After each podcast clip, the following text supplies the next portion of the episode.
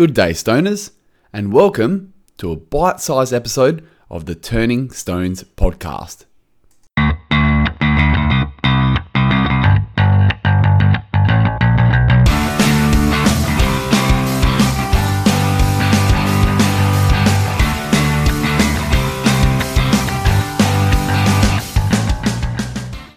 On today's bite sized episode, we're talking all about fracking.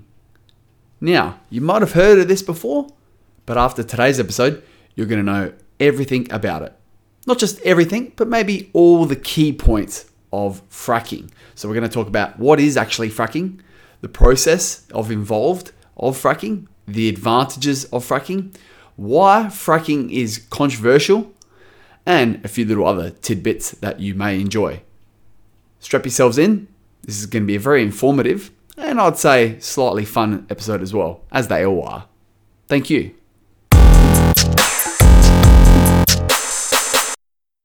So let's start right from the top. What is fracking? So, fracking is short for hydraulic fracturing. It's actually a process by which water, sand, and chemicals, so a mixture of water, sand, and chemicals, injected underground at very high pressures to crack open rock layers and release oil or gas that's trapped inside. So, fracking is basically a technique that is used for mining. Fracking isn't uh, relatively new. Companies have been using this technique for decades to extract oil and gas um, from those hard to exploit, hard to exploit rock formations. Um, Halliburton first used, so that's a company in the United States based in Kansas, they first used hydraulic fracturing, or shall we call it fracking, back in 1949 to increase the flow of gas from its wells back in Kansas, United States, where Halliburton is incorporated. So it's been around for a little while and it's a pretty clever and effective technique, that's for sure. The process of fracking can be carried out vertically or actually now more commonly by drilling horizontally to the rock layer, which can create new pathways to release gas or used to extend existing channels. So, up next, we're going to be actually talking about the process of fracking from start to finish. But before we dive deep into it, let's just have a little quick word from our sponsors. Introducing Loyal Olive Oil. Grown in Virginia, South Australia, the Loyal Grove is blessed with a Mediterranean like climate and rich nutrient soil. The first press of these freshly harvested olives is now in market. For cooking, marinating, dressings, or even as a spread, the possibilities are endless. L O I L, Loyal Olive Oil. Your quest to find the best ends with Loyal. Find them on Instagram at Loyal Olive Oil. Now, on to the actual fracking process. So, first and foremost, a well bore or a hole needs to be drilled all the way down to the layer of gas rich shale. Now, you might ask, what's shale? Well, shale is fine grained sedimentary rock. This sedimentary rock is formed from mud that is a mixture of flakes of clay minerals and tiny fragments of other minerals, especially quartz and calcite. This shale layer can sit more than 1.5 kilometers underground, and drilling can take as long as a month to get there. So, this well that is then drilled is lined with a steel casing to prevent the contamination of nearby groundwater, especially in the aquifers beneath our surface, where commonly a lot of people, either for drinking or farming or irrigating, use bore water. The second step, once the drill reaches down to the shale layer, it slowly turns and begins drilling horizontally for a mile or more along the rock. So, first, a well bore or the hole is drilled down. Then, after it's drilled down and reaches the shale um, layer, it then is drilled horizontally, sometimes diagonally, but more commonly horizontally along this shale, because um, that's where basically all the oils or the gases that they want to extract is situated. Third step a perforating gun is loaded with explosive charges and it's lowered to the bottom of the well and punctures tiny holes in the horizontal section of the casing that's deep down in the shale layer. That is the very important part there from the perforating gun in regards to this fracking process. Fourth step, now comes the actual fracking, or as they like to say it, the uh, fracking experts, the completion stage. So this can this obviously consists of a mixture of water, sand, and chemicals, which is then pumped into the well at really extremely high pressures and goes through the tiny holes in the casing that was done by that perforated gun, which was loaded explosive charges. So those explosive charges made these tiny little holes. Then this fourth step is the fracking or the completion stage where the mixture of water, sand, and chemicals pumped into the well at extremely high pressures and goes through those little holes. Um, and basically, the fluid crack opens the shale rock the sand part of this mixture holds those tiny little cracks open, and the chemicals help the natural gas seep out. So, very interesting there. And of course, the water is the lubrication for all of this sand and chemicals to flow down. And also, it's basically the substance that allows the pumping mechanisms to basically pump all this mixture down into the wells at extremely high pressures. The flowback stage, which is step five, is the water and chemicals flow back out of the well and are taken out for disposal or treatment. Now, this is probably the biggest and most controversial part of fracking, is because what happens to the water and chemicals after it's been used for fracking? So, very interesting in that part of it right there. And we'll get to that a little bit later. Finally, the sixth and final step of fracking is when natural gas begins flowing out of the shale and up out of the well. So they only just use one well where they pump in all the, uh, I guess, the explosive charges to make those tiny holes. Then they put in the mixture of the sand, water, and chemicals to um, basic at the high pressures to um, go through those tiny holes in the casings and the explosive holes that they've made to then, I guess, uh, crack open the shale rock.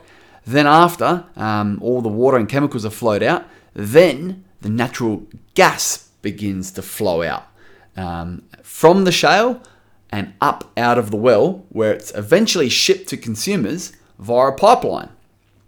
A typical well can produce gas for 20 to 40 years, uh, depending on obviously the um, deposits down there in that shale. And obviously, it can pump out thousands of cubic feet of gas each day. So it can be very rewarding for the mining company if they obviously hit large deposits, they can guarantee some good solid gas and or oil assets for many decades to come. Now, what are the advantages of fracking? So fracking allows drilling firms to access difficult to reach resources of oil and gas. In the United States, particularly, it has significantly bo- boosted domestic oil production and driven down gas prices. It's estimated to have offered gas security to the US and Canada for about 100 years and has presented an opportunity to generate electricity at half the CO2 emissions of coal. So, gas is a little bit greener, or it's a bit more greener than coal, and of course, they've um, um, tapped into some really juicy and large gas deposits, and it looks like they've got the security for about 100 years, both in the US and Canada, which you would have to think are pretty large consumers of gas.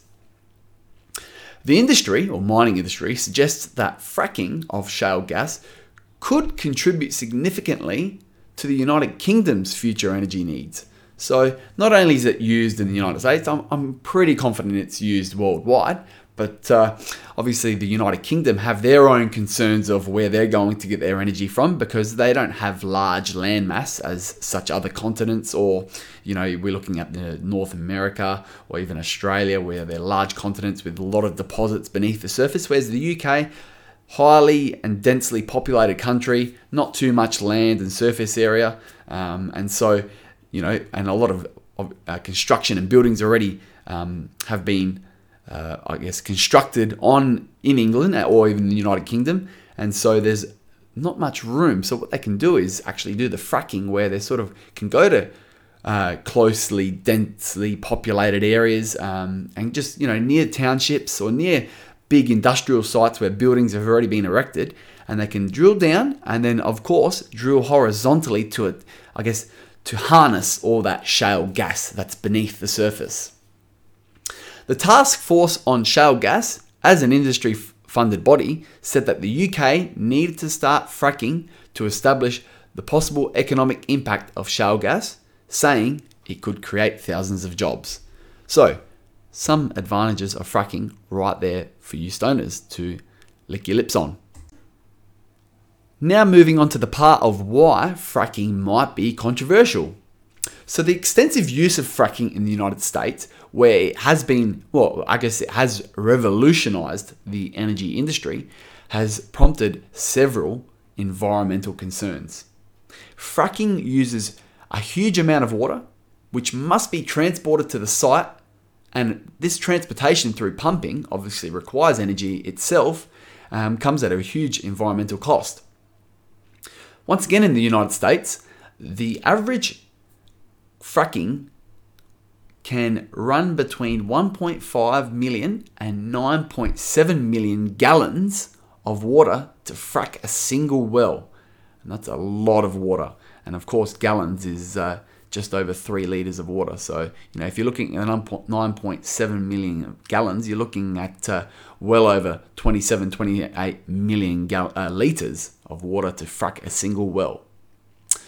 There are increasing efforts to use non potable water, but at this stage, they are just using any water that is closely accessible, and most of the time, this is good quality drinking water. Water used for fracking or should we say hydraulic fracturing, which is the technical term, um, is too contaminated to return to its source without extensive treatment. So, after the fracking process has been completed, and obviously all the flowback comes out where it's a mixture of water and chemicals, it's too contaminated to return to its source. So, if they've got it from a river, they can't pump it back there. It needs extensive treatment. And so, a lot of companies, when they're looking at the bottom line, looking at the profit levels, um, see it's too much of a cost to treat that water and put it back where they came from. Instead, they dispose of it deep underground. And that is where it is actually removed from the freshwater cycle. So, right there, you can just see, and we've only touched on the water side of things here of the controversy in regards to fracking. Right there, they're using fresh drinking water um, for fracking, and they're using a lot of it um, in the 27 to 28 million liters of water to frack a single well. Yeah, it's producing 20 to 40 years worth of gas, but you know, using so much fresh, good drinking water, then once it's done, it's too contaminated to use. The companies are obviously looking at their shareholders, the interest, the best interest of their shareholders, which is um, increasing profits, higher dividends, and payouts to uh, and distributions to their shareholders. So they're thinking, well you know, to, I guess, treat the water, um, to return it back to its original state or to make it drink worthy, uh, it's going to cost too much. Um, for that treatment process, so we're just going to dispose of it deep underground, removed from the freshwater cycle. This is more cost effective, but it's not environmentally friendly, that's for sure. Um, moving on to the digging part, where obviously it goes down um, vertically, uh, down into the surface. Then it can be dug horizontally or diagonally into the shale layer uh, of sedimentary rock to obviously um, extract and the most, um, I guess, the most uh, gas possible. But this process can actually disrupt the structure of the geology formation beneath the Earth's surface, giving rise to a higher risk and susceptibility of earth tremors and potential future earthquakes once the fracking process has been completed and obviously the mine has been closed. So if you thought tectonic plates were a concern, well, obviously man made fracking mines can also contribute to unstable surfaces and potentially later down the track some of these earth tremors and earthquakes. The next controversial matter is air pollution. So once an area of shale has been fracked, natural gas begins flowing up out of the well. And so this is just after the flowback stage where the water and chemicals flow back out of the well and they're taken for disposal and treatment. And then finally, the natural gas begins flowing out. So, anyway, this here can cause air pollution. Um, so as it begins flowing out of the well, most of the methane is typically captured, but then some can escape into the air or leak out of the pipelines. And methane, as some of you may know, is a potent greenhouse gas and can contribute to heating the planet as part of global warming. Also, part of that flowback stage, yes, we have the contaminated water, but also trapped in the water, but then aside from the water as well, we have the chemicals.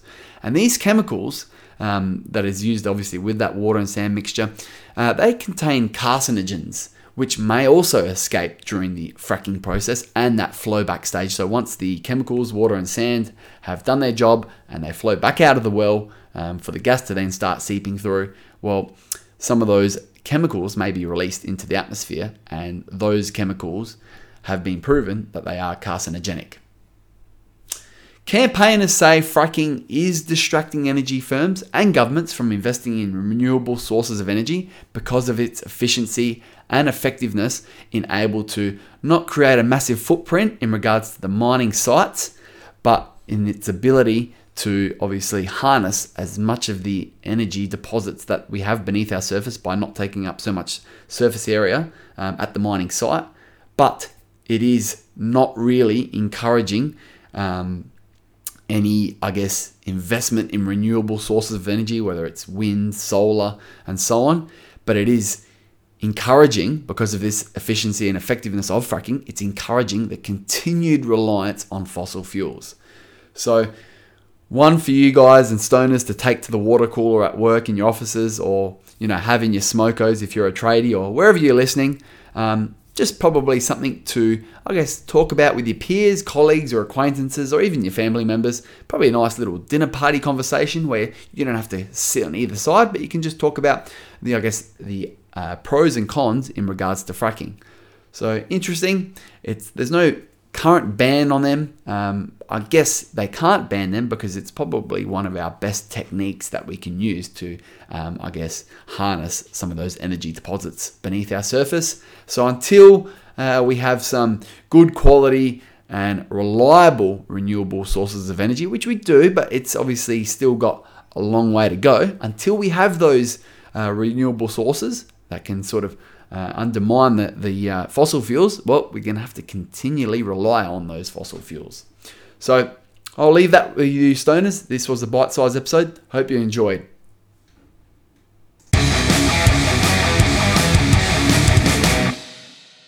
Stoners, thank you once again for listening to the Turning Stones podcast.